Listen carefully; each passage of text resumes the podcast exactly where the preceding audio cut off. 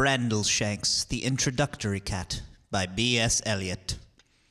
Thank you all for joining us on our pod about the cats. Before we get on with the show, a little tit for cat. Next week there won't be a new pod thanks to Christmas and that cursed God. But join us both on Christmas Eve for a Twitch show that you won't believe about the Yippee Ki exclaimer, i.e., Die Hard with Andrew Falkenhainer, at 8 p.m. in PST, twitch.tv slash pack theater, you see. Our theme for the week by the B69s. If you find them on Bandcamp, that would be fines. We recorded this show back in July. The world has changed for you and I. Hey, also this Christmas, please do not go home as dark visions of skimbleshanks dance in your dome. Is it a horrible nightmare or a beautiful dream? So enjoy our pod about cats 2019. Are you blind when you're born? Can you see in the dark? Can you look at a king? Would you sit on his throne? Can you say of your bite that it's worse than your bark? Are you cock of the walk when you're walking alone?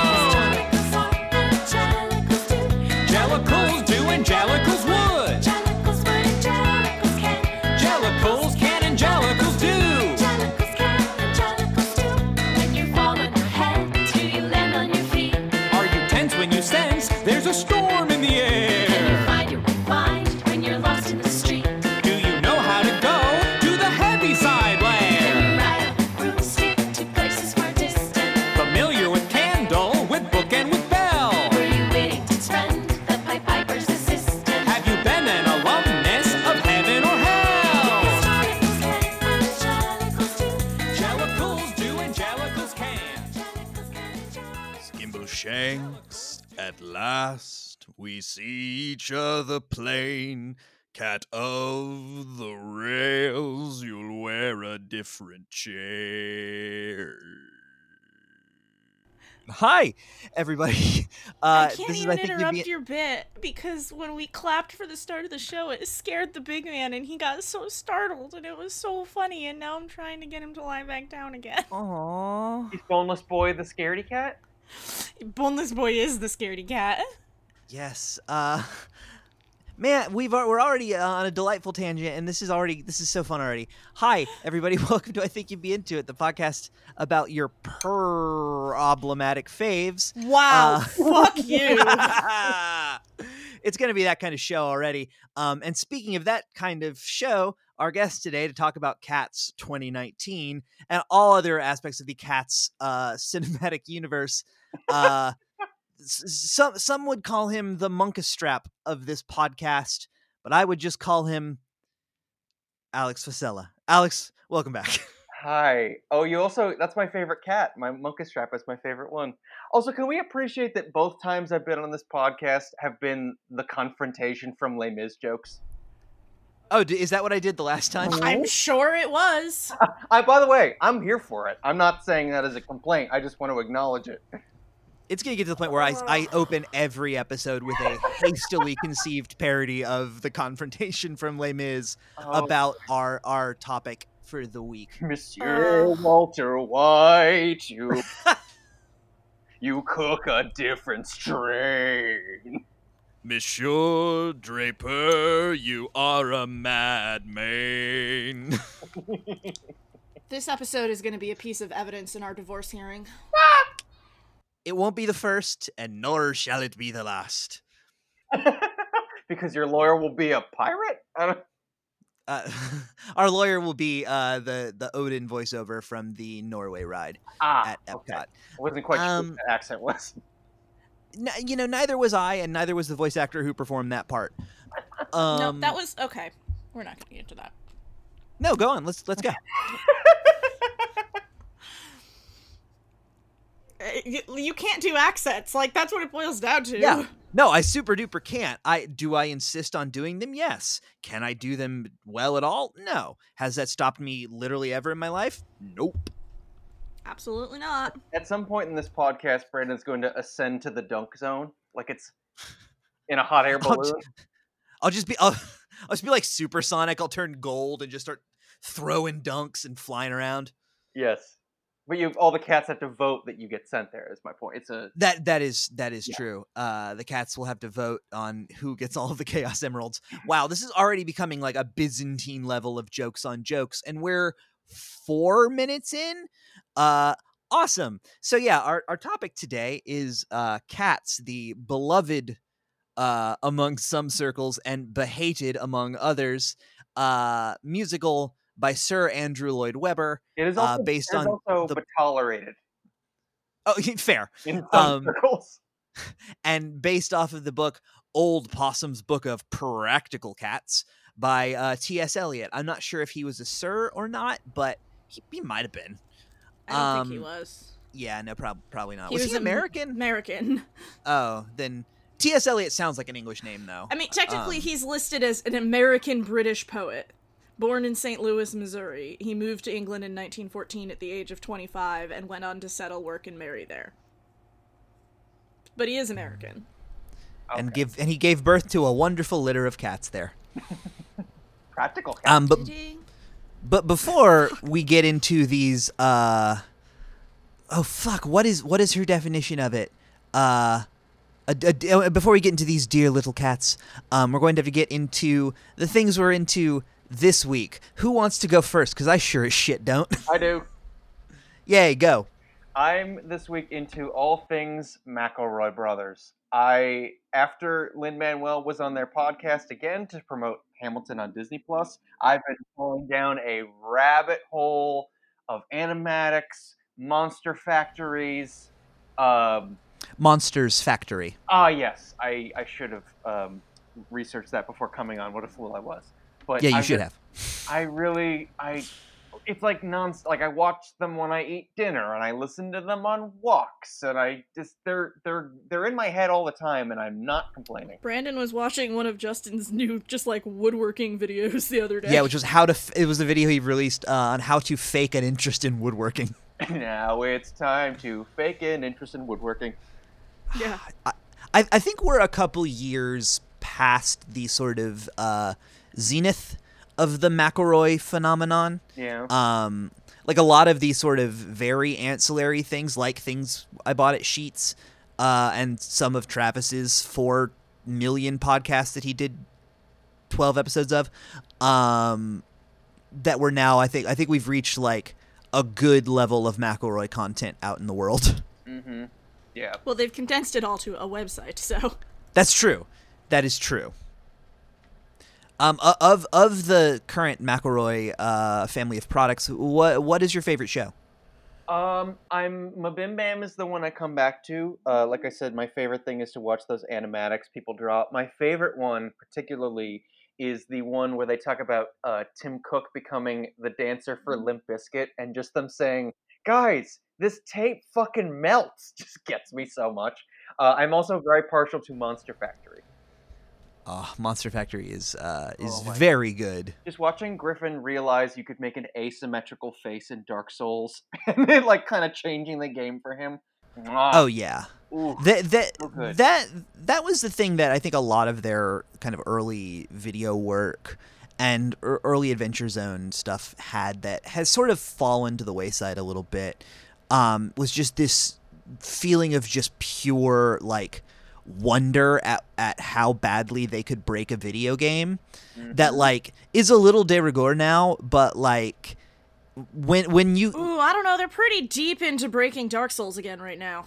Uh, that's that's true, but th- this is uh, this is one of those ones where like they're going real out of bounds to break it because like it had gotten to the point where it felt like their surprise at some of the features in some of those games was a little bit played up, but like you can tell when they're actually like just tickled at what they can do to one of you know Todd Howard's beautiful creations. I will give you. Justin has one of the most joyful, contagious laughs when you have truly caught him off guard. Yep. And it is very funny to me when you can tell that he just truly has, someone has just truly caught Justin off guard and he just loses it. Oh yeah, it's it's so good. Plus the brother thing, which I don't have any siblings, but I, I understand this with you know, best friends or whatever where where one of them says something and then you start laughing but as you're laughing the first thing you say is fuck you you piece of shit Yep. Very much like the we just watched uh, the first episode of Floor is Lava, and the middle set of contestants are these three uh, triplet brothers who are just these like triplet bros triplet bros. Yeah, the, like hardcore capital B bros. Um, all wearing identical uh, American flag outfits, just fucking with each other for the entirety of this game, and it's a delight. Love it. They're they're honestly like the Jock McElroys. Oh wow, the Jocko Royce. Yeah, the Jock Royce. is that what you're into this week then brandon since you just watched one episode of it before this Uh, no. Um, I actually I, I I know what I'm into this week, but uh, just give me one second. I gotta check the weather for the day real quick. Hold oh on. fuck me- you Let me just uh, let me just go check. Let me just go check the I'll weather. Hold on. Shh. I can't. I can't. I can't. Hold on. We, we won't be able to hear the weather. We won't be hear be able to hear the weather. Shh. shh, shh. I hate you so much Good morning. It's December 20, 2020, and it's a Sunday. Here in LA, another clear morning with a good breeze blowing around 48 degrees Fahrenheit, 9 Celsius. This morning, I was thinking about a film it's a Gift, starring W.C. Fields. I love this film. Your comedy is very subjective, but I've always loved W.C. Fields. I just think he's one of the all time greats. Should be going up to 78 degrees Fahrenheit this afternoon. It's really warming up here from 48 all the way to 78, around 26 Celsius. And it looks like we're going to be enjoying those beautiful blue skies and golden sunshine all along the way. Everyone, have a great day. I'm talking, of course, about uh, David Lynch's daily weather reports, uh, which he's been doing on YouTube for. oh, did you just since, realize you can't get the audio to play on the call Oh no, I was I was gonna uh, cut it in. oh So who's Well, laughing now? Not alex because you didn't know what you were doing That's true. Is every weather report he does like it will be cloudy with an overcast of enigmatic angst? Surprisingly, not. No, he's he's just a weird old man who looks out his window and goes, "Well, it's you know, it's July it's August 1st in in Los Angeles today and it's uh it's a little cloudy, but it's going to burn off and be in the 80s." And I'm like, "Yeah, because you're up at 6 in the morning in LA. That's the weather report every fucking day, David Lynch." And then we'll be greeted by those beautiful golden sunshines and California skies. And then he'll just like like sometimes he'll just like have things in his hands. He'll be like, and, and people who are only uh, listening to the audio of this, which is not how YouTube works, may wonder why I'm carrying this jar that I painted. Well, anyway, Well, now hold hold on. Before he moved on, he said, "Why is it painted like this? What could its purpose hold?" and then he doesn't tell you. And Yeah, also because he's David Lynch and he doesn't have to. and again, nobody who is first off, that's not how YouTube works, and second off, nobody who is listening only to the video is even going to know about the jar that he's holding, so they certainly don't have any questions about it. I, I There's also another video. There's also another video where he spends like 10 minutes showing everybody this like custom piece of woodworking he made as a cell phone like stand so that he could slide his cell phone into it and like stand at places to film himself. And I was like, "Hi David Lynch, that exists. That's a real thing." That's a real thing that exists. And then, sure enough, like three quarters, seven eighths of the way in the video, he's like, "Yeah, you could go to the store and buy one of these, and it's actually pretty great. It does a great job." But uh, I decided to make this one. You see, it's got these little grooves on the sides for the buttons, and I was like, "Oh my god, I'm dying. This is my hell." I didn't even show you the one with with his checking stick. I'm not Good. into the McElroys anymore. Now I'm into Beth angrily recapping David Lynch's weather. yeah, I was I was gonna say I, I started this as like an, an earnest appreciation of I, I I like what he's doing. I think it's I think it's fun. I think it's it's charming to have a weird old man And something tell about us. his voice, no matter where in the house Brandon watches one of these, I can fucking hear it. Just yeah, carries. yeah. Well, because because he's he's now Hello, gone full. I'm David Lynch. Yeah, he's well, he's now gone full Gordon Cole, which was his character on Twin Peaks, who was a guy who was hard of hearing. So he yelled all of his lines. But now that's just his voice, and it rules. But like, I, I also I do find it genuinely amusing how frustrated you get by these by these videos of David Lynch just being a, a boring old normcore man. I don't care that he wants to do it. I care that you think they're interesting. I do.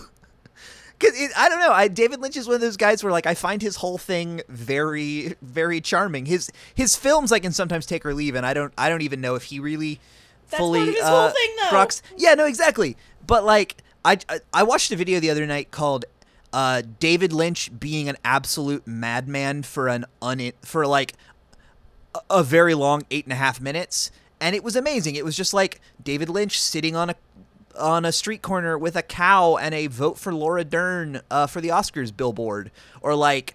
Uh, you know, just talking about his nicknames for Laura Dern, which is Tidbit, by the way. Um, yeah, I, ju- I just find him such a weird, like, like if David Lynch wasn't famous, he'd still be doing the David Lynch stuff he does, and I, I, I find that kind of person fascinating. I stopped listening and started petting this cat. That's all right because it's August 1 here in LA. It's a balmy 64,000 degrees, which is going to burn off into some sort of acid rain in the Los Angeles summer afternoons. Everyone have a wonderful Arbor Day. Well, it's actually um 87 degrees. It's already the middle of the afternoon. It's sunny. And hey everybody, now you know when we recorded this. That's what I said. August 1 here in LA. It's sunny and 78 degrees. 87. Which will 87 degrees, which will burn off to give us that beautiful California skies and golden sunshine going into the golden hour in the early evening around 5:15. Oh, there's my postmate. I have to go. David Lynch away. My God. I hate that this is your new impression. It Can't it do sure accents, but you can do whatever the fuck this is. It sure is, Ramrod. It- my my David Lynch is very. There's about a hair's width from my David Lynch to just full on Coach Z. Okay. Should I go? Yeah, right. Yeah, no, I, I really don't think we'll need you here anymore, buddy. Okay, all that being said, podcast over. Uh, Alex, what about you? He already said he was into the McElroys. Oh, right, Beth, what about you? I watched Umbrella Academy season two. It was very good. All right, cool. That's all I got. All right, so uh, that that being said, then should we uh, Get Jellicle. should we get Jellicle? Fuck, now this is the part where I should go. The cat boys come out to play. I don't want to interrupt. I don't want to interrupt whatever like deep connection you two are about to make. Also, I really do apologize to our podcast listeners that I've been eating this whole time. I'm eating chips. You know, it, this this is a this is a this is a rowdy one. This is a a, a, a Rumpleteazer of an episode. It's gonna be loose, gonna be uh, a, a little bit overstuffed with tangents like our boy Bustopher Jones, or uh, and it might wear down the audience a little bit as if they were Grizabella. or just watching the movie Cats. That's true. So, Alex, uh, t- tell tell us of your your introduction to the wet and wild world of Sir Andrew Lloyd Webber and T.S. Eliot's Cats. It is both those things, yeah. Um, so Cats was always a musical I knew existed but never heard until the Cats trailer, which was like, oh, whatever this is, don't do that. This is all wrong. Uh, but delightfully so. And then in preparation for said movie, my other podcast, Broadway Baby, did our episode on Cats, which we all had very strong opinions on. Uh, Jay hates it. Kimberly has nostalgia for it, and I'm like, I like it even though I know it's bad. Is was sort of my thing. I'm a Webber guy for the most part. I don't think everything he does is good, but like even the things he does that aren't particularly good, I think are still kind of good. I think even the biggest Andrew Lloyd Webber stands would probably have that same opinion. Exactly. Yeah. I love him, but he he can sometimes Yes, just for, be doing his own the thing. The longest running show on Broadway, he can just be doing his thing. Several of the longest running shows. Yeah, yeah. Um, and then uh, I saw the movie before I saw Star Wars, just by odd chance. and um, and uh, you know what? I, I, we all went. Everyone in the theater community kind of had the same sort of attitude toward the Cats movie from the people I talked to, which was, you know what? The trailer looked like a dumpster fire. It's probably going to be bad, but just like the way Justice League was bad, where it's just like, oh, it's kind of bad, but not bad enough to be really fun. And then I went in, and the second I got out, I texted everyone who I knew had thought about it. It's a Jellicle dumpster fire. Who wants to come see it with me again? And I got mm, one person. Beautiful. yeah, it's man. Beautiful. The Uncanny Valley has never been so beautifully jumped into. As it was with the descri- with the design of Idris Elba's character. Uh yes, the one cat who somehow managed to be fully nude. The yeah the the weird thing about Idris Elba's character, and we'll get into w- w- once we get into my theory that Cats has four choices that make it a, a, that are good choices that just make every other choice the more baffling. When he's got the hat and the coat on, he looks not only fine, but he looks cool. And then he takes off his costume, and you're like, uh, Idris Elba w- did a like a The Fly with a bratwurst, and now this thing. That is just a nude man. Yes, and he looked fine before that, but they it's four choices, and they just make every other choice seem fucking weirder. All right, well let's let's uh, let's let's hear them. Let's hear them. What what what what are the what are these four choices that made Okay. that made Cats? I'm I'm assuming we're talking about Cats 2019. Oh, of course, Of yeah. course we are. We're talking about Okay. Cats 2019. You know the last thing that came out before the end of the fucking world? Mm, That's true. Well, no, Sonic the Hedgehog did. Yeah, but it didn't do nearly as much damage to my psyche. yeah. That's that's Um, true. Though will- I did see Sonic in theaters, and I did not see this until you made me watch it like two weeks into quarantine. That is true. Yeah, Beth made the mistake of like saying, "Oh yeah, we can watch a movie any night you want, and you can pick it." That's your first and last mistake. Well, Mhm. that's because I'm a nice wife, and he was really depressed, and he likes movies. And it was the do. kickoff of the divorce. No, I knew it was coming. and, and I I, I appreciate I appreciated the gesture, but I, I I had to give it at least two days before I I fully like took a heel turn. I knew it was coming. Uh, and I had offered because when he saw it, it was with a friend of ours was in town, and I was doing something else, so they went and saw it together without me. Um, and then I just never made it to theaters to see it, which I wasn't that upset about because I have, unlike you, uh, had seen a production of Cats because um, it is often done in high schools, and so we costumed it at least once. so I definitely saw at least one high school production of Cats, which was my main experience with Cats. But Which explains why we have a full Buster Jones costume in the closet. absolutely not. Um, but we do have a like a tiger bodysuit. That's tiger stripe bodysuit. That's um, called the rum but- tum tugger. Yeah. I don't know. I mean, okay, I will give Cats 2019 this. It was incredibly the dancing, all of the dancers in it were phenomenal. It was incredibly well choreographed and the production design is really cool, but then it's like they didn't know how to shoot choreography Yes. or what to do with their really cool production design. It was choreographed by Andy Blankenbuehler, who also choreographed Hamilton and the Cats revival a few years ago. yeah, the the choreography was phenomenal. It's just like not Yeah, it's, it's not, not, shot. shot for dance. Yeah, Yeah, when you can see it, it's great. yeah. The a lot of the Cats movie is going. Okay, it's not this person, this person, or this person's fault. It is like it's like it's not the cast's fault. It's not the dancing's fault. It's not the set designer's fault. It's Tom Hooper doing whatever else he decided to do. Di- Yeah, it's Tom Hooper's fault. It's digital i mean- technology's fault, as they I it. I will I will stand up for Tom Hooper a little bit He's done here. some good stuff. he yeah he's done some good he's done some good if like very kind of like down the center uh like oscar beatty stuff like king's speech is is fine um and i even think les mis was like a valid or was a valiant effort at creating a, a, a modern musical film which i just don't think anyone's fully figured out how to do yet um and some of the stuff that he's attempted i feel like is getting close like the live singing and stuff like that but like tom hooper also made some baffling choices on this movie Yeah, I think Les Mis, the movie, I I think it works. It's it, where it falls down for me is that it's shot in all these weird, grimy close-ups, which is kind of doesn't work for Les Mis. yeah See, that one I didn't see either. i like the live singing a lot like i really made it.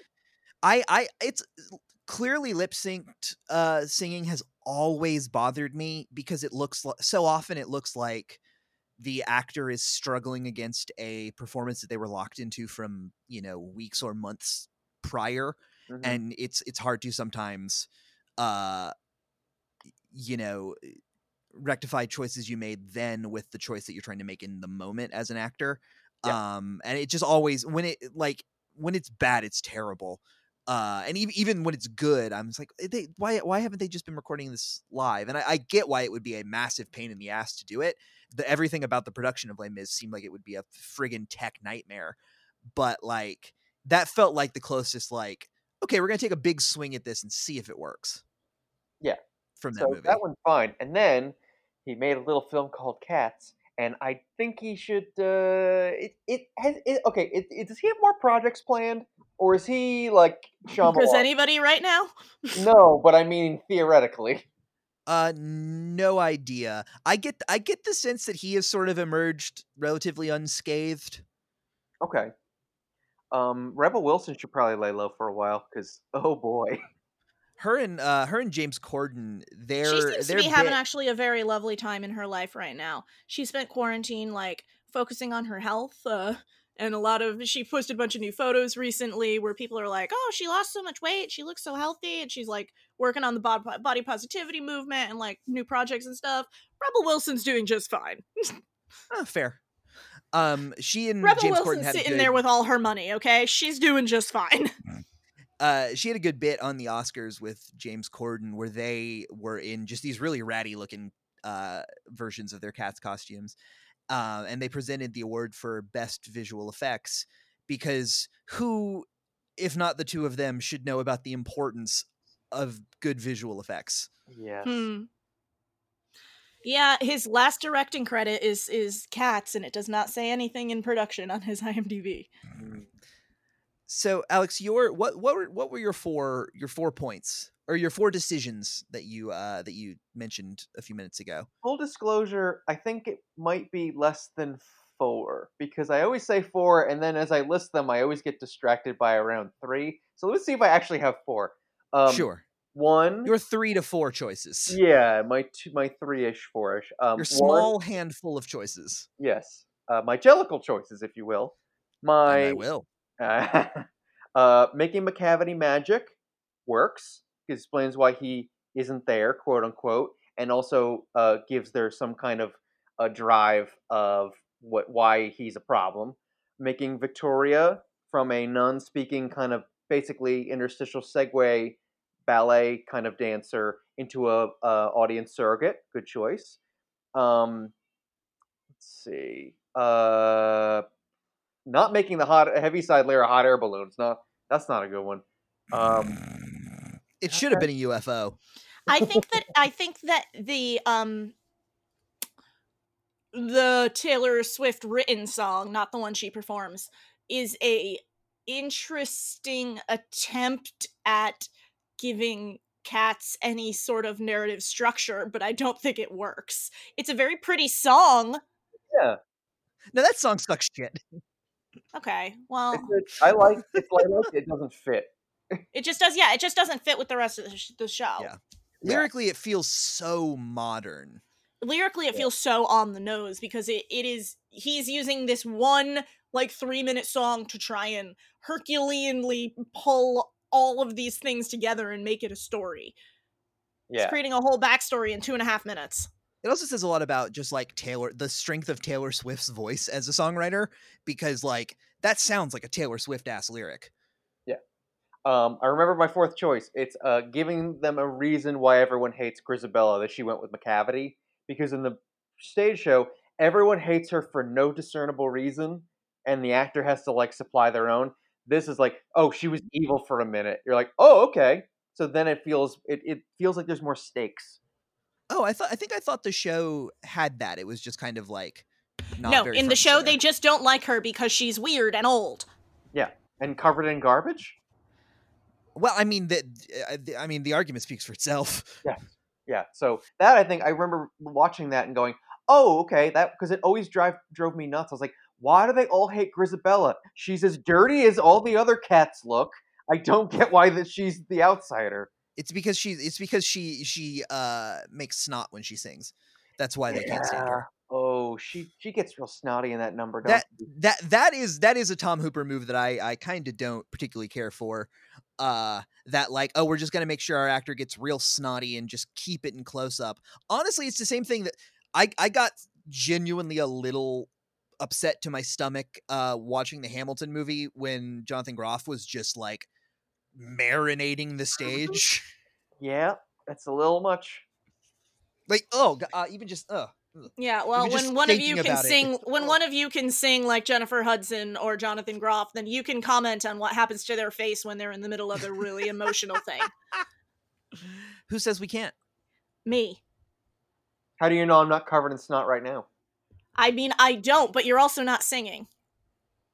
Aren't I? I dreamed a dream of no that wait never mind that well fuck what's what's her song memory Yeah, you went back to Les Mis again. Um, apparently apparently Les Mis is the only musical I can pull immediately okay. Um, now, Brandon, I I feel we would be remiss if we didn't talk about that time. no Les Mis if we be Les Mis, if uh we didn't talk about that time I once called your voicemail and left the entirety of memory. yes yes we we we um well I feel like the the gesture speaks louder than anything we could say about it yeah. uh, It was good. Um are you do you have any uh do you have any uh passing familiar familiarity with like the the movie from the 90s yes. Uh, I um, watched it for the podcast. It's fun. It, it it's fine.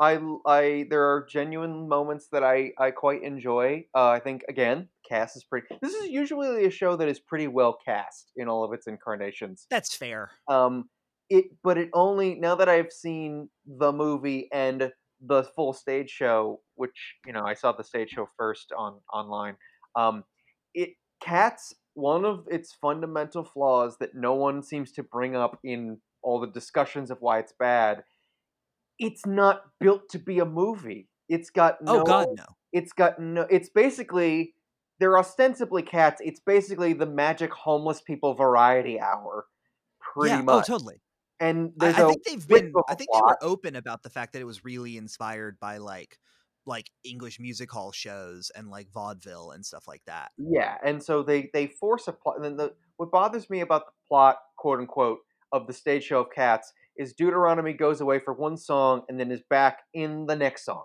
So it's like okay you head faked it a plot and then you're like no it's fine. So that's and then right into skimbleshanks. So it's just kind of it's it's sort of irritating and i forgot what your question was that No, that I'm the It was whether you had any familiarity with the Yeah. earlier movie. yes i did Speaking of, Brandon put um uh, on on the internet before we recorded this. If anybody had any questions, and one oh and i've that, rounded them um, all up Oh, okay. I was gonna say one that I think is important for us to talk about is how big are the cats? they're as big as your imagination needs them to be And that, that that question comes to us from uh, the great Asher Vollmer, past guest of the show uh, and creator of both Threes and Guildlings. Um, thank you for taking the time out of your busy day to ask us the question about cats, Asher. yes And how big are the cats? How big are the cats, boys? The cats are as big as you want them to be. Because it's very unclear based on the architecture surrounding them. It really is. The cats honestly seem to operate by like the Roger Rabbit rule of like Roger Rabbit can get out of the handcuffs. He can't at any time, but he can whenever it's funny. uh, the cats are as big as they need to be to be convenient for the shot or or to match with the set they built. Yeah. Because sometimes they're like mice and sometimes they're like monkeys. Like it's wildly variant. Yeah, and, and the fact that there are that there are other animals in this world that provide some sense of scale, like like mice. Roach children. Yeah, like the roach children, uh, or the the ro- well, the sexy roach dancers, and then the mice children, uh, who are the like if a cat is human sized, a a mouse in this world is like the size of my credit card. Um, but they're supposed to be cat size, so like, does Tom Hooper think mice are microscopic? I would I would, it would seem so. there's also that there's that moment during uh Mungo Jerry and Rumpleteazer, which is which is one of the like three sequences in this movie that does work from top to bottom, and we can talk about those later. Yeah. Um there's a part where there's a, a dog is about to get into the room that they're in, and they wind up holding this door shut. And all I wanted was for the door to open and to just see what a dog was like in this world. I was Like- hoping it would have a human face too. Yeah. Or it's like nine feet tall, or what if it was Andrew Lloyd Webber? Oh my! Like so, so that like it would be like his Stan Lee cameo. Basically, yes. Oh my god! Um, this movie made a weird choice of using the Mungo Jerry and Rumpleteazer from the British cast, which is a not nearly as good song. Again, why? I I I actually prefer this version of the song to the version from the show. Okay. Um, I think it the version from the show works in the context of the show, and especially works as like a very you know vaudevillian double act. You know, for as much as that's a song, it's it's more of a tumbling number in the show. Mhm. But like, I like them as these sort of like it's this like slinky like sex crime. uh, that's that mm, mm, wrong. Bad, wanna bad that again? combinations. movie. Yeah. Want to yeah, try that maybe I again? shouldn't say a slinky sex crime.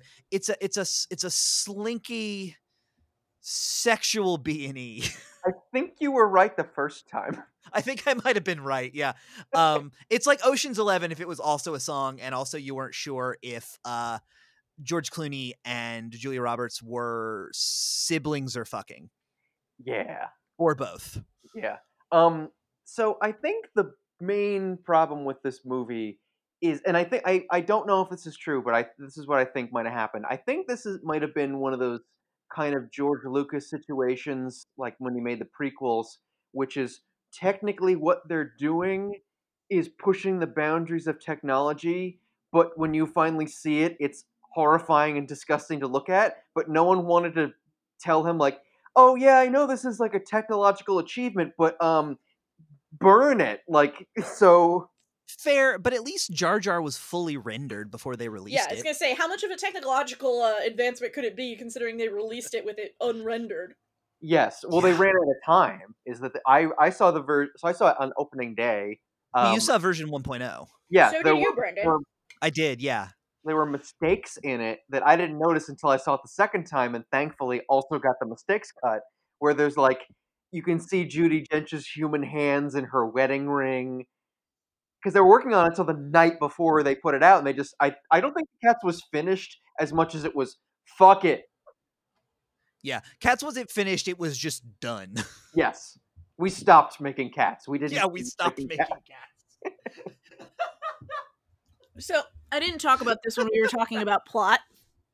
But one other thing that I think, I mean, to his credit as a director, I think that again, he he really really tried to give this thing a plot. Yeah. And I- and I do applaud him for that because he did it even down to small details. Like one of the things I noticed that Brandon hadn't noticed when we were watching it is when um uh, when what's his fuck the old guy is doing his thing That would be Gus, the theater Gus, cat. yeah, when aka- Gus which is is short doing for his- asparagus. But in this case, it's just Gus. Okay. So when Gus is on stage, Wizard, you shall not pass. Okay, I'm done. Okay, I'm done. when Gus is on stage doing his act, and the next quote unquote act up in the, you know, story structure of this being like a talent show is Skimbleshanks, in one shot where you see him, you can see Skimbleshanks like stretching and getting ready backstage. Yeah, Yeah, it's great. It's such a good little touch. Like it's it's such mm-hmm. a minor thing that he like that he thought like, you know what, if we're gonna try and force a plot into this, I might as well try and force it in everywhere.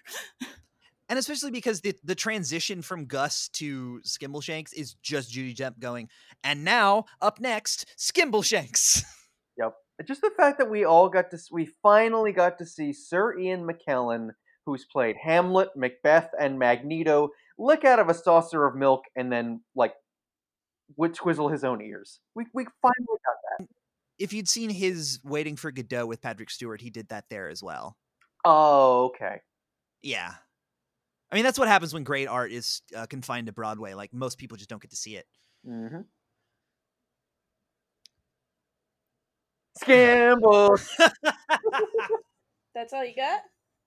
um, I'm trying to think of what my next point was. Can we can we for anyone who hasn't seen this movie or seen the trailer, can we can we explain uh, the a at best approximately what quality of CGI we're we're talking about? Because the best I can think of it is like cat suits that are badly drawn on, faces that seem to not move with the rest of the head, and uh, dancing, dancing, dancing.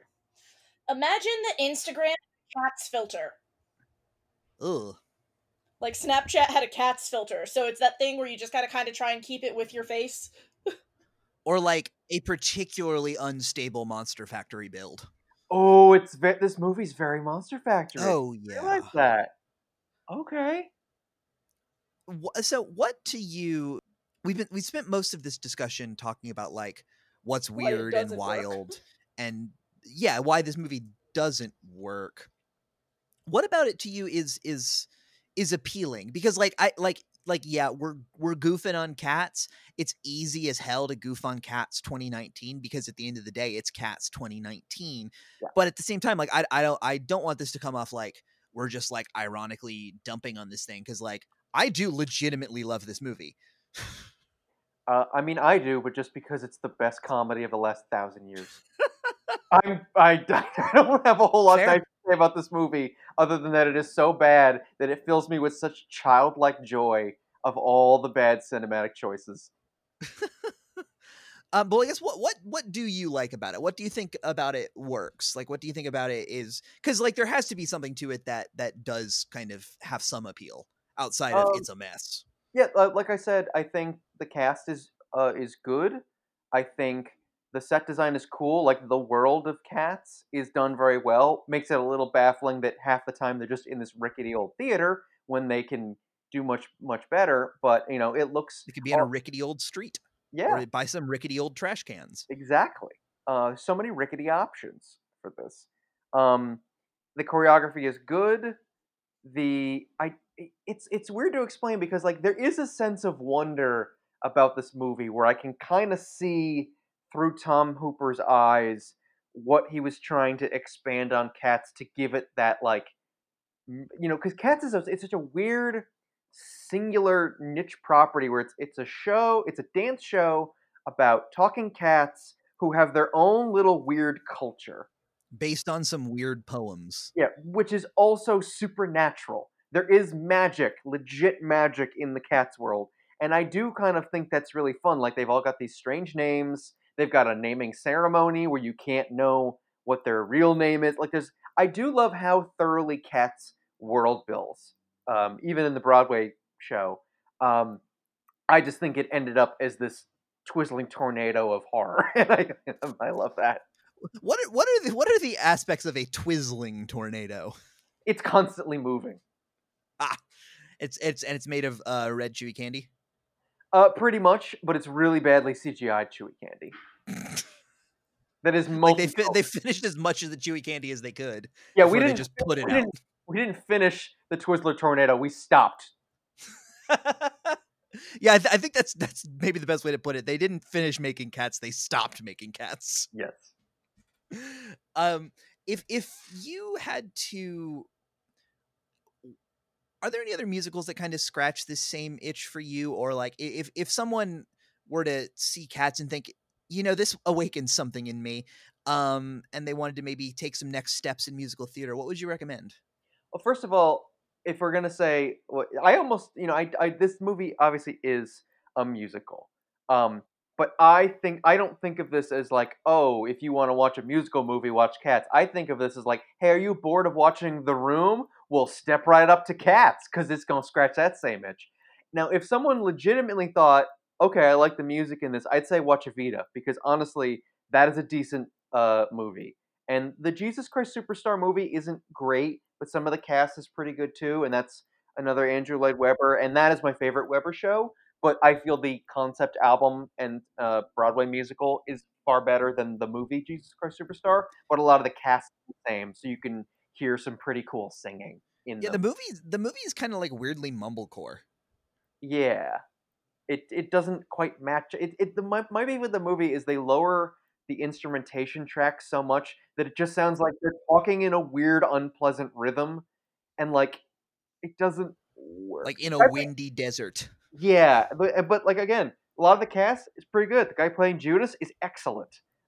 I'm I'm very I've always been partial to the Alice Cooper version of King Herod's song from the uh John Legend uh live TV version. That version is really good.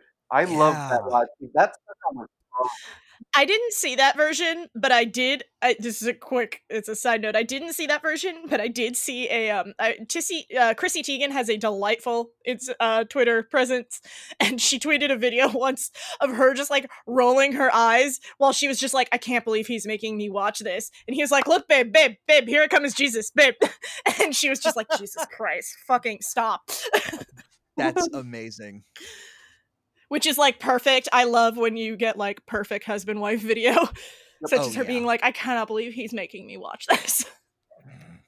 I I tend to like Andrew Lloyd Webber uh, uh, when he's in the mode of like King Herod's song or like Bustopher Jones, where it's just like here's a vaudeville song about a, a high society guy who's bad or goofy. Okay, I'm I'm more of a like my favorite Webber songs are mostly in Superstar. Like Heaven on Their Minds is probably one of my three favorite songs ever written, and that's just like oh dang! banging like almost metal riff while Judas is laying out his case for why he's not the bad guy of the Bible, or like um I forget if it's called Pilate Song or whatever it is, but it's uh when Jesus is on trial. It's so it's also basically the same as the overture, just without uh lyrics. Because someone once pointed out to me, and now I can't unhear it.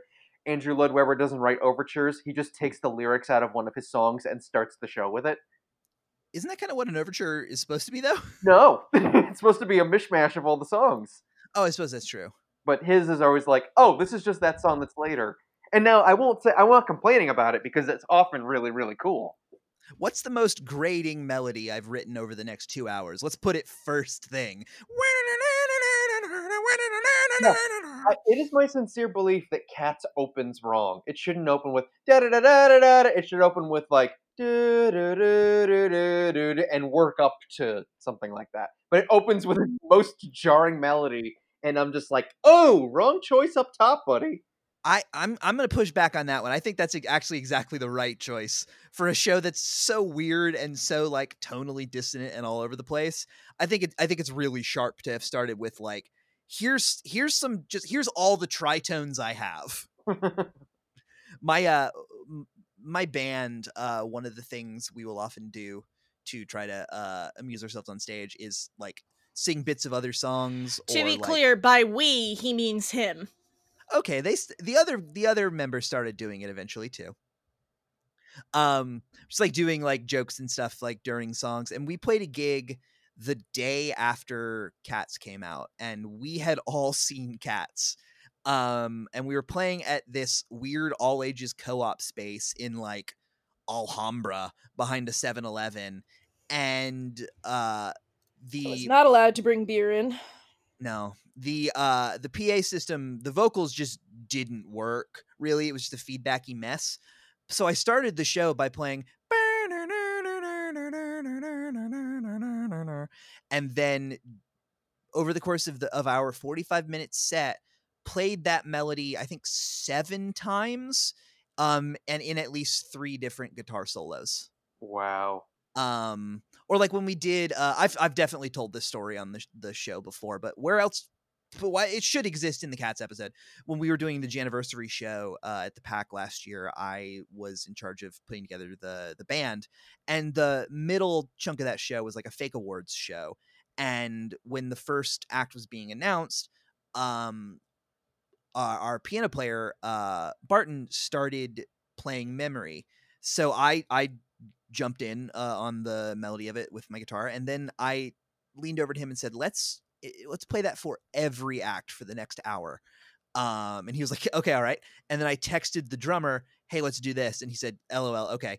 And so we did it. And then i think two times later when we started i got a text from beth in the audience just said fuck you in all caps. And i knew i'd done my job as band leader. Yep. Mm-hmm. Memory is a great song that doesn't quite fit in Cats. It narratively fits Nope. in Cats, but there's nothing Cats about the song It's, Memory. it's such a okay. I will say, like, and you guys will probably disagree with this, but I think it's it's just weird because it's a better song than any of the other songs in the show. okay shut your mouth I will not disagree with that. But like as No, a, you're like, as just right. like a song, like it's a better song. like Yeah, it's from a completely different show. Um and, and also the mix of it in the film was just dreadful. Yeah, because again, Tom Hooper, Snotty solos, like there's a limit where there's an Icarus level of flying too close to the sun when you have that much snot in your vocal because they put it out as a single and she's not all snotty. She's clearly upset, but and it works. And then the movie she's like "Burn the hands of smoky-" It's like, "Whoa!" They probably recorded a studio version of it, I would imagine, to release as a single. Because I, I'm under the impression that a lot of the voc- lead vocals, at least, were recorded on set. Oh, he did it again? I didn't know he did that. I I think I don't think they did it to the degree that they did in Les Mis, but I, I think there was definitely like like I've seen footage of James Corden like defo like singing live. Okay. Um so top 3 cats, top 3 cats songs. These do not have to be the same. Okay, Munkustrap, um, Mr. Mistoffelees, and Old Deuteronomy, uh, Memory, um, Jellicle Cats, and um, what's my third one? And probably Mr. Mistoffelees, because it sounds like a '70s Who song or like a Kink song to me. Same question but or same same cats, Mary fuck kill. Um. Okay, I would. Hmm. I would. I'd marry Mr. Mistoffelees. I would fuck Munkustrap, and I would kill old Deuteronomy because she's just gonna come back again. Oh, that's fair. She has lived many lives in succession. Yeah. Um, I think m- mine are Skimbleshanks, Bustopher Jones, and uh, Rumpleteazer. And actually, my answers are the same. Think, thinking about it, um, I would uh, marry Bustopher Jones because that dude has money. I would fuck Skimbleshanks, and I would uh, have to sadly have Rumpleteazer put down. Uh, Beth, same question. fuck all of these songs. Okay, but you can only fuck one of them. You have to marry one and kill kill another one. um, I don't even remember all of them because I think I've just blocked it out of my memory. Um, um, Is this what I sound like during the sports episodes? I, I guess memory is fine. Um, so I guess the one I've heard the most is Skimbleshanks because you walk around the house singing it. Um, That's true. look, y'all, I just Andrew Lloyd Webber just it's like he's better than Sondheim, I guess. what? Ooh. Uh, no, I think I got to side with Beth on this one. I'm not. I do not. I'm not a Sondheim stan. I am. I do not enjoy. If there's any show that I hate more than Cats, it's Into the Woods. Was West Side Story Sondheim? Because West Side S- Story slaps, but otherwise I do No! not care for Sondheim. He No, West Side Story was not Sondheim. He wrote the lyrics. But Okay, that's what I that's thought. not. but that's the music not. was Bernstein. but tonally, I could hear Yes. you yelling through the door. because you tried to put, because you tried to put fucking no. Well, Sondheim did write the lyrics. But that's not what you meant. You confused Leonard Bernstein. No, no, I no, I, I, I knew, I knew it was lyrics by Sondheim and music by Bernstein, um, or Bernstein, um, but I, I, I feel like that still counts as part of the uh Sondheim canon. It's not pure Not in the uncut same way. Sondheim. Yeah, no, you're right. It's not pure way. uncut Sondheim, which fucking not the sucks shit. Sondheim bullshit but- that I don't care about. Not the Sondheim bullshit that I can fucking live without. You you heard it here first on Into It Pod, folks. Sondheim sucks shit. Back to the Future 2 sucks shit. And then whatever thing I said sucks shit earlier in the show all sucks shit. I don't know. I mean, per usual, my bias against, uh, unshockingly, per every musical, my bias against this musical has to do with my doing it. So, you know. Cool. I'm gonna go listen to Sunday in the Park with George and be happy for a while. I did a touring children's production of Into the Woods Junior, which is only the first act. That does sound insufferable. It's not great. Sounds like about 90 minutes to me. Did you know that Into the Woods has a higher body count than Pulp Fiction? I've counted. Yeah, that doesn't surprise me. Whoa. That does not surprise me. I was surprised to find out that Uncut Gems only has the fourth most fucks in a movie. Hmm. And did you look up what the other three are? You're just gonna leave us here. No, I just I just saw the, the I just saw Uncle Jim's and was like, oh, good for him. What? Yeah, Uncle Jim's, the Adam Sandler character from the film Uncle Jim's. The fuck is what is happening in this episode? How long have we been taping? Can we stop yet? Nearly an hour. Oh, and that was after I forgot to I forgot to record my own track for the first few minutes. Oh, cool, fun, good, glad. Good thing we're on Zencastr. Ah, we are uh we're having having a fun time here on the old Into It pod. Um before we wrap up, uh as I as we said earlier, I opened the floor to questions. It's the Wolf of Wall Street. According to Wikipedia, the word fuck is used 506 times in the Wolf of Wall Street's 180 minute running time. Honestly, Cats is a better film than Wolf of Wall Street. Previously, the record had been held by uh, Spike Lee's Summer of Sam. Oh. I love it when a when a uh, the record holding movie is a boring movie that no one really cares about. um, but speaking of boring movies that people don't really care about, before we uh, recorded, I opened up the floor to questions from uh, past guests and friends of the show and online randos uh, about cats, and I will read them now, unedited. In fairness, Uncut Gems is the second is is number two. It is number four overall, but numbers one and two are are um nonfiction. What are number one and two? SwearNet the movie, or actually that one is not. Number one is SwearNet the movie, a 2014 Canadian comedy film directed by Warren P. Sonoda, and the second one is Fuck, a documentary on the word. Oh, that that that makes sense. So so so really, those win on technicalities. Yeah. They're they're they're no match for old Uncle Jim's. So it's just so that would be two then.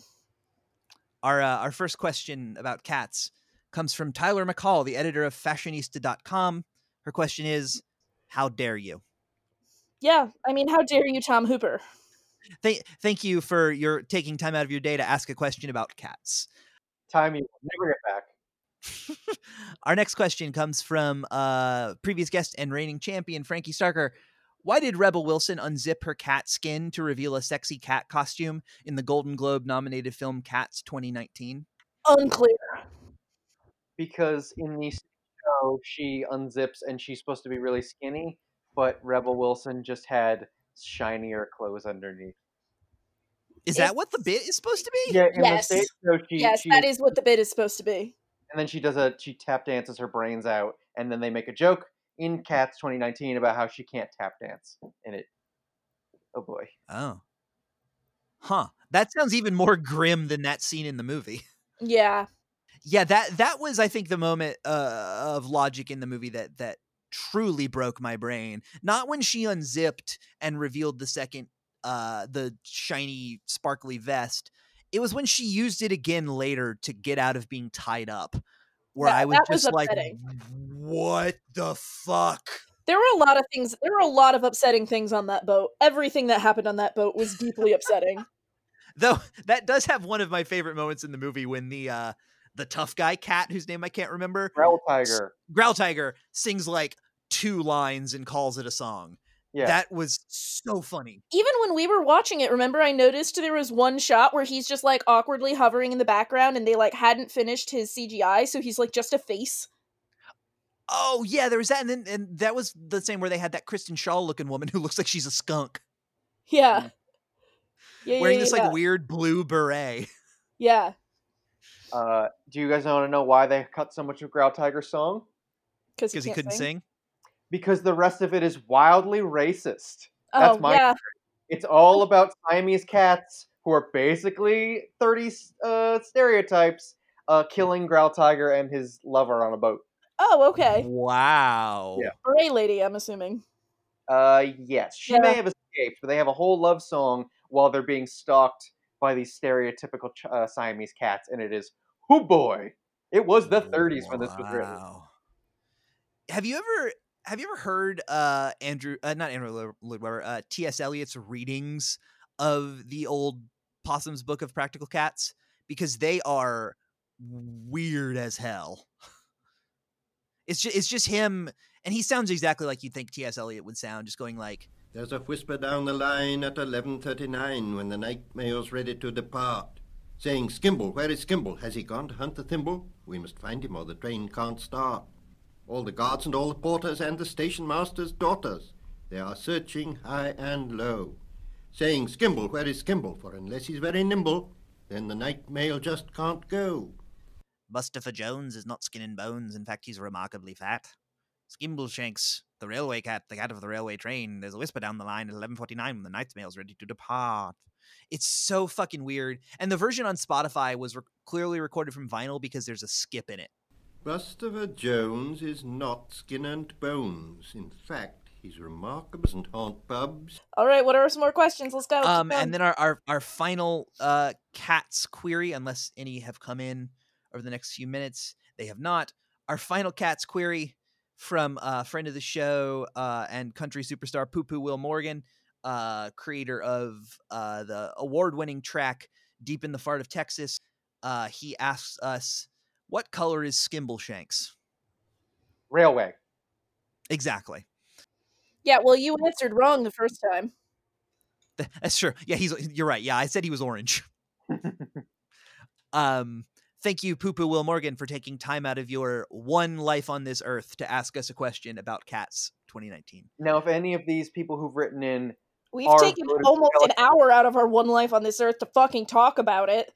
We sure have and I- I've taken almost 4 out of my one life on this earth to watch Cats 2019 to completion twice during quarantine.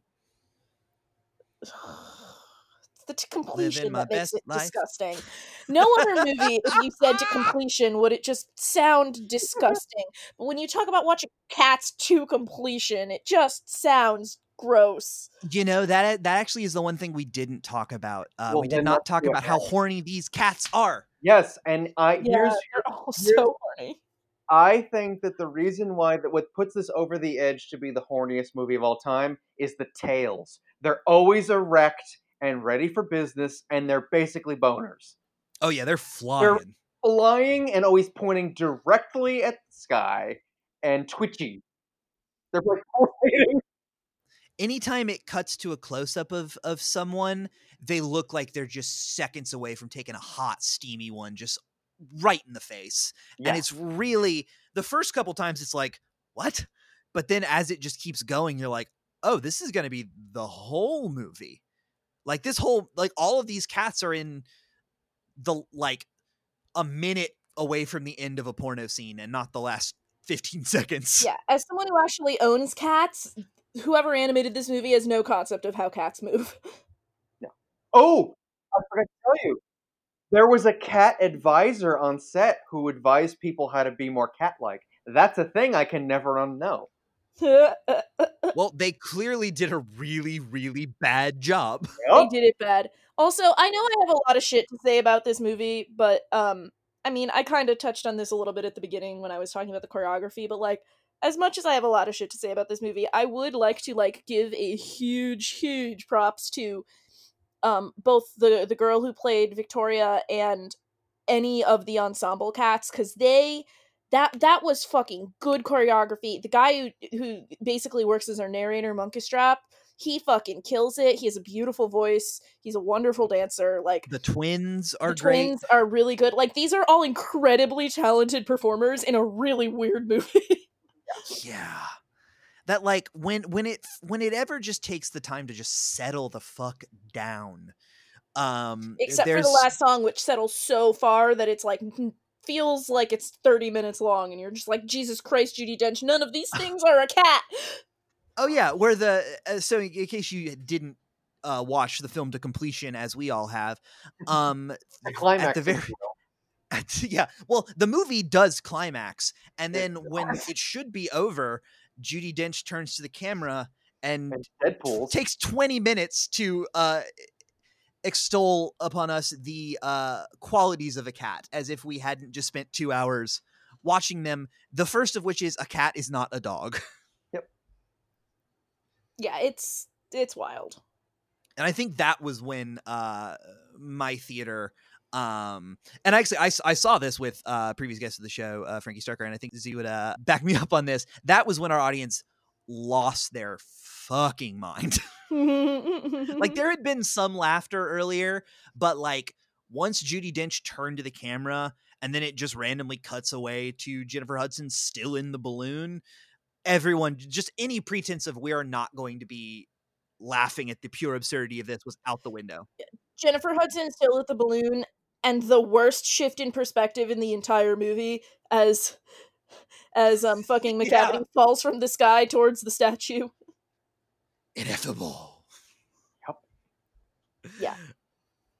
um so yeah um eh, unless there are any other uh uh table scraps uh in in ray cats 2019 um that we haven't covered God, it's, there's there's both so much and not enough. Yeah. which is i think maybe the whole the maybe the whole thing of cats 2019 and having have the fact that this movie came out the same day as Star Wars and that honestly most of the people in my life saw both Star Wars and then Cats the next day um that was a lot of movie back to back. I'm not sure if either of them were good movies but they were both a lot of movie They were both a lot of movie, yeah. And like we established, I saw it just by chance, and then I don't regret it. I saw Cats first. yeah no i think I, th- I honestly think you made the right decision because I, I i i do prefer cats 2019 to uh rise of skywalker Me too, for probably different reasons, but yes. Prob- probably um so yeah uh alex thank you as always for making the jellicle choice to spend your afternoon with us talking about uh the fucking horniest movie that's ever been made Yeah. Sorry, Shape of Water. yeah shape of water ain't got nothing on these cats Yeah, Mhm. it's, it's turn turns out yeah it tur- turns out jokes on all of us. T- Tom Hooper was like, "I see what you're doing, Guillermo, and uh, I'll raise you some cats." I was so also I just want to note that because when I went and looked at Tom Hooper's IMDb page briefly, there's Les Mis and then a couple years later there's the Danish girl and then there's like a bunch of Capital One commercials and then cats. That's all he did between Les Mis, Danish girl and cats. He was really just saving up all his like true and pure creative fluids for cats, so he could bring cats to so he could bring cats to completion. So what you're saying it's there's a refractory cat period. Wow, cool. If anybody wants to find you on the internet, Alex. Honestly, I think the next couple years are still going to be the refractory period for Cats 2019. Jesus Christ. Ah, well, I can be found on Why do I agree to do shows with you too? the other day when when we weren't sure brandon was like i could just do it with him by myself and i was like no you need a third person there so you guys don't get off on too many tangents but now i regret it i should have just let you do this episode on your own Turns out you couldn't stop us. i didn't try very hard No, that's fair. I, I honestly w- wouldn't have been surprised if you were in a fugue state for most of this uh, recording. Well, I don't have my Switch in here, so I wasn't on Stardew Valley for most of this recording, as I was for several others. uh, but yeah, Alex, uh, where if people want to find you, where could they find you? Well, as I was saying, um, I can be found Oh. on Twitter at Broad- Well, No. uh, Twitter at a what are you, Bustopher Jones? Oh, I'm not skin and bones. Uh, it can be found Not on after Twitter, quarantine, I'm not. Twitter at a fossella, a f o s s e l l a, Now you know how I feel all the time on this show. or at Broadway Baby Pod. Uh, uh, as always, I can be found at Hell Yes Brandon, uh, all across the internet. Uh, I've got a new video up on uh, Facebook and, and Instagram TV. From we have no recent- idea when we're gonna put this up, babe. Oh, that's true. Um, yeah, I don't know what the fuck I'm gonna plug. Probably Happy Sappy Grown Up Hours. Yeah, use a is- is perennial. doing a monthly show. Uh, got Inkblot shit on SoundCloud or on YouTube. Uh, I got got my music shit on SoundCloud. Um, uh, yeah. All right. You can find me on the internet at bscores with an underscore at the end. You can follow the podcast on Twitter at, at IntoItPod and on Instagram by following the hashtag IntoItPod. We're also on Facebook, as I think you'd be into it. Thank you, as always, to Kaylin West and Tiny Stills for the use of our theme song.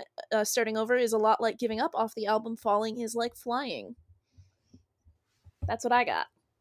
Uh, yeah. I think I think that's uh, that's about uh, about a show. So before we end,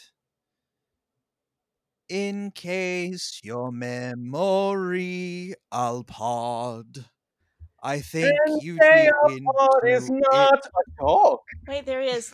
I'm getting the boy to play us out. Oh, yep, he's very much not a dog. Oh, Ah, yeah, that good stuff. Yeah! Mm. All right. Uh, yeah, cats are not dogs. Podcast over. Buster Jones is the cat about town. The railway cat. Magical Mr.